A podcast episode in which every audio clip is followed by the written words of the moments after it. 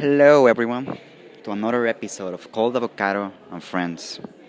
Today, um, now that the limits uh, topic is over, we're going to discuss derivatives, but not just the derivative right now, but instead we're gonna go back to the 19th century, I think.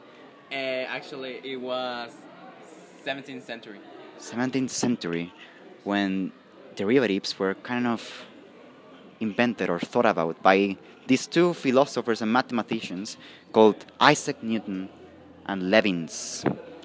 Newton, as we know today, was the discoverer, the, the yeah, the, the guy who discovered gravity.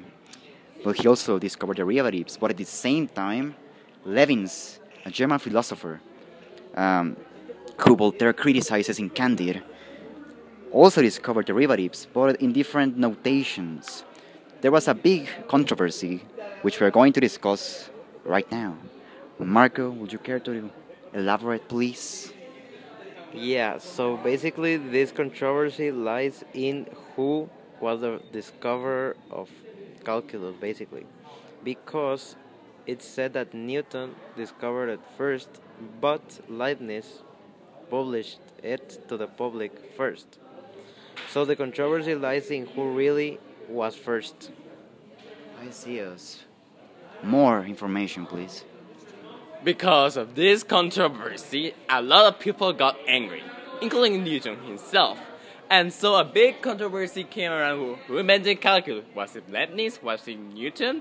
Who knows? But in the end, uh, Newton was accredited the, as the founder of calculus, while Leibniz was just left in the dust until later, until the year after he died, he was also credited for creating calculus.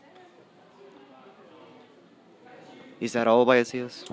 And no, and the controversy itself was a huge mess because Newton also le- uh, blamed Leibniz, and not only that, uh, even people that were not between their circle of friends actually got a lot of angry, and many supported Newton, and it all created a huge mess that was eventually resolved after, like I said, after Leibniz's death.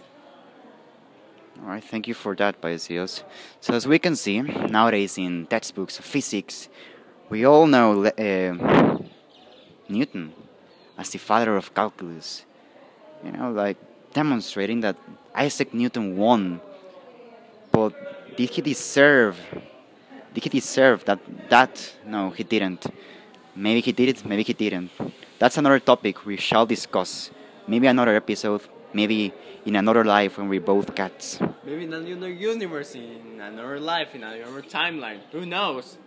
So that was it for this episode the controversy of calculus. Farewell, everyone.